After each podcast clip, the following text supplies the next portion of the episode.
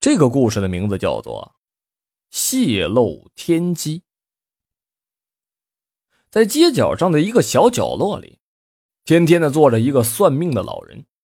这老人呢，可是外号是活神仙的，那算命准的不行。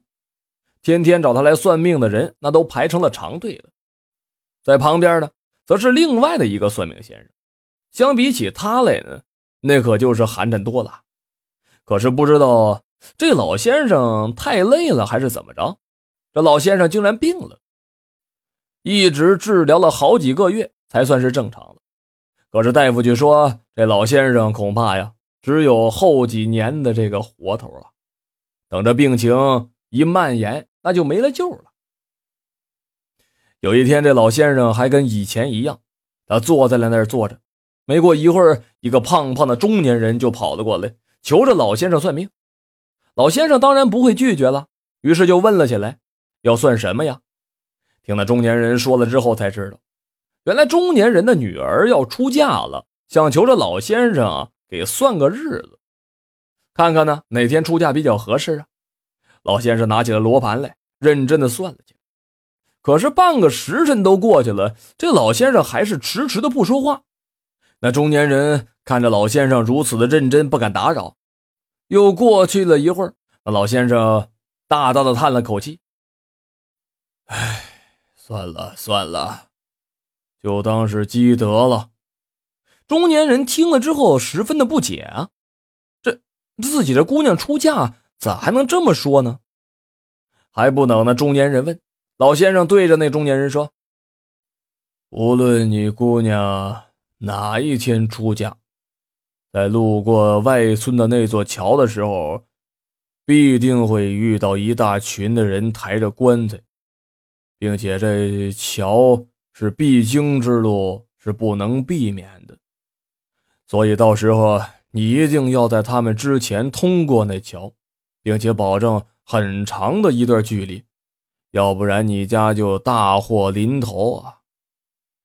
至于出嫁的日子嘛。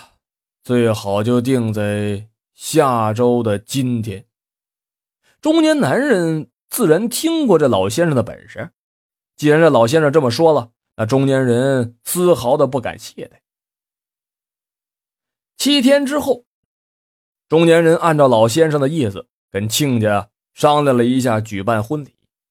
可是，当着接亲的队伍走到村外的桥上的时候，果然碰着一大群人抬着棺材。跟在自己的队伍后边过来了，那中年人瞬间就想起了老先生说的话来，立刻命令着队伍加速前进。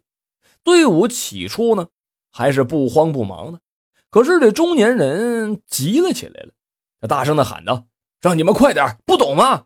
伙计们，听见没有？这主人都生气了。”于是赶紧的加快了速度，队伍很快就过了桥。中年人好奇呀，他就扭过头去。看了起来，那抬棺材的一伙人，那伙人已经经过那桥的时候，突然之间，那桥不知道咋的，从中间就断了，那伙人直接就掉进了很深的河水里边，当时是死的死，伤的伤。婚事到了之后，中年人赶紧去了那算命老人那儿表示感谢，可是到了那儿之后，却没见着那老先生。于是就问旁边的那个算命的老人：“这人咋回事啊？”那旁边那人说道：“那老先生在三天前就已经去世了，这么突然，想必是泄露了天机，天上的神仙看不过去了吧？”